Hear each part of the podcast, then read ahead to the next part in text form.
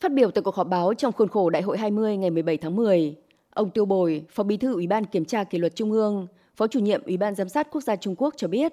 báo cáo của Đại hội 20 đã đưa ra nhận định quan trọng, cho rằng Trung Quốc đã phát động cuộc chiến chống tham nhũng chưa từng có trong lịch sử kể từ khi bước vào thời kỳ mới, đồng thời giành được thắng lợi áp đảo và củng cố một cách toàn diện, về căn bản xoay chuyển được tình trạng quản lý lòng lẻo mềm yếu trong Đảng. Ông khẳng định, tham nhũng là vấn đề dễ lật đổ chính quyền nhất và chống tham nhũng là cuộc tự cách mạng triệt để nhất.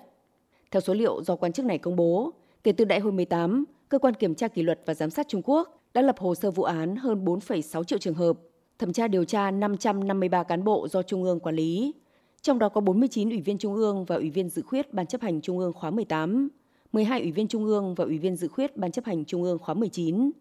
Ông cũng cho biết, trước sức ép to lớn và tác động của chính sách, hơn 80.000 người đã tự nguyện ra đầu thú kể từ sau Đại hội 19. Trong khi đó, theo ông Từ Khởi Phương, Phó trưởng ban tổ chức Trung ương Đảng Cộng sản Trung Quốc, nước này đã hình thành hàng loạt các biện pháp được ví như những đòn liên hoàn để giám sát quản lý cán bộ. Ông cho biết, với việc không ngừng hoàn thiện cơ chế báo cáo các vấn đề cá nhân đối với cán bộ lãnh đạo, tỷ lệ kiểm tra bất kỳ đối với đối tượng này hàng năm đã tăng từ 3% lên 5% và 10%. Tất cả các ứng viên được đề cử vào ban lãnh đạo khóa mới đều bị kiểm tra xác minh.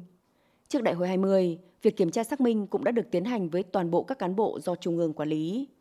Trong thời gian tới, việc quản lý giám sát cán bộ sẽ tiếp tục được Trung Quốc thúc đẩy toàn diện và đi vào chiều sâu.